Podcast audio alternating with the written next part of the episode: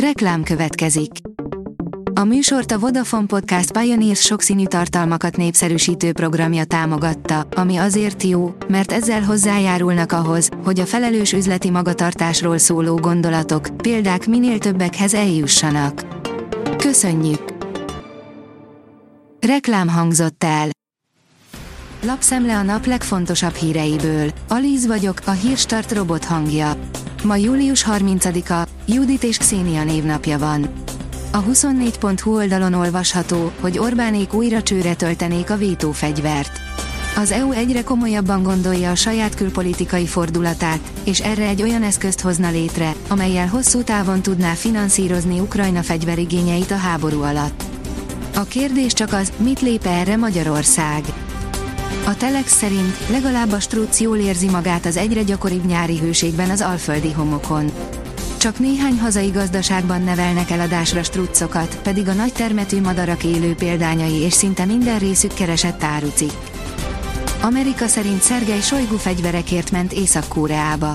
Anthony Blinken amerikai külügyminiszter újságíróknak azt mondta, erősen kétli, hogy az orosz védelmi miniszter nyaralni ment volna Észak-Koreába, áll a 444.hu cikkében. Csatatérré változott a világ legnagyobb autópiaca.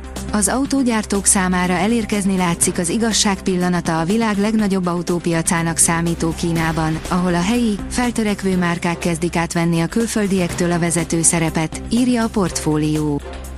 Megrohamozták a nigeri francia nagykövetséget a pucsisták. A tüntetők leverték a nagykövetség feliratát a kapuról, és a nigeri, valamint az orosz zászlót függesztették ki, áll a vg.hu cikkében. 20 éve tűnt el a térképről mindenki népautója, írja a vezes. Az előző évszázadban az emberek valósággal ki voltak éhezve egy praktikus, de megfizethető autóra, amiben négyen kényelmesen elférnek. Így indult világhódító útjára Németországból a Volkswagen Bogár, a pici ferdehátú valóban egy hamar népautóvá nőtte ki magát, amit jól mutat, hogy a története 65 éven át íródott.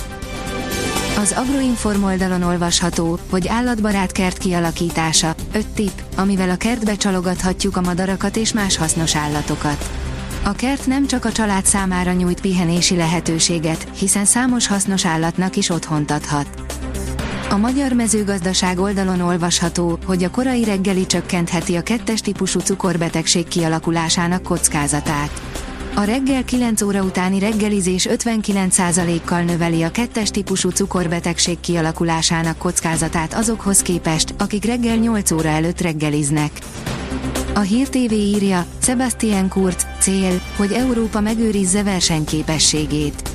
A legfontosabb, hogy gazdaságilag erős legyen Európa, a cél pedig, hogy megőrizze versenyképességét, mert ez az alapja a jólétnek jelentette ki a volt osztrák kancellár a Kossuth Rádióban. Luxus kivitelű töltőállomást nyit a Porsche. Németországban nyílik meg a Porsche első pihenőhelyiséggel ellátott töltőállomása, amit nem sokára több is követni fog, áll az Autopro cikkében. A privát bankár írja, az oroszok lemásolták az ékeát.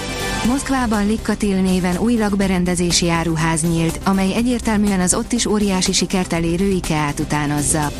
Olyannyira, hogy svéd nevet választott neki a tulajdonos csoport, a Likkatil, pontosabban Litkatil magyarul jó szerencsét jelent. Kiégtek, már nem akarnak megfelelni nekünk. Az elmúlt időszakban egyre több sportoló beszélt arról, hogy megváltozott valami, az edzések, a versenyek már nem motiválják őket úgy, ahogy korábban. Mi lehet ennek az oka? Korábbi korok élsportolói is hasonlóan éreztek, csak az erről való beszédnek nem volt kultúrája, írja a büntető.com. Szoboszlai a szünetben lépett pályára, a Liverpool kiütötte ellenfelét, írja a sportál. A kisebb sérülés után visszatérő Szoboszlai Dominika szünetben lépett pályára a Leicester elleni 4-0-ra megnyert felkészülési mérkőzésen, és kevés hiányzott, hogy a félpályáról ívelje a labdát az ellenfél kapujába, parádés gól lett volna. A kiderül írja, kedden már érkezik az újabb hidegfront. Hétfőn átmenetileg naposabb, szárazabb időre számíthatunk, majd kedden délután nyugat felől újabb hidegfront éri el hazánkat záporokkal, zivatarokkal.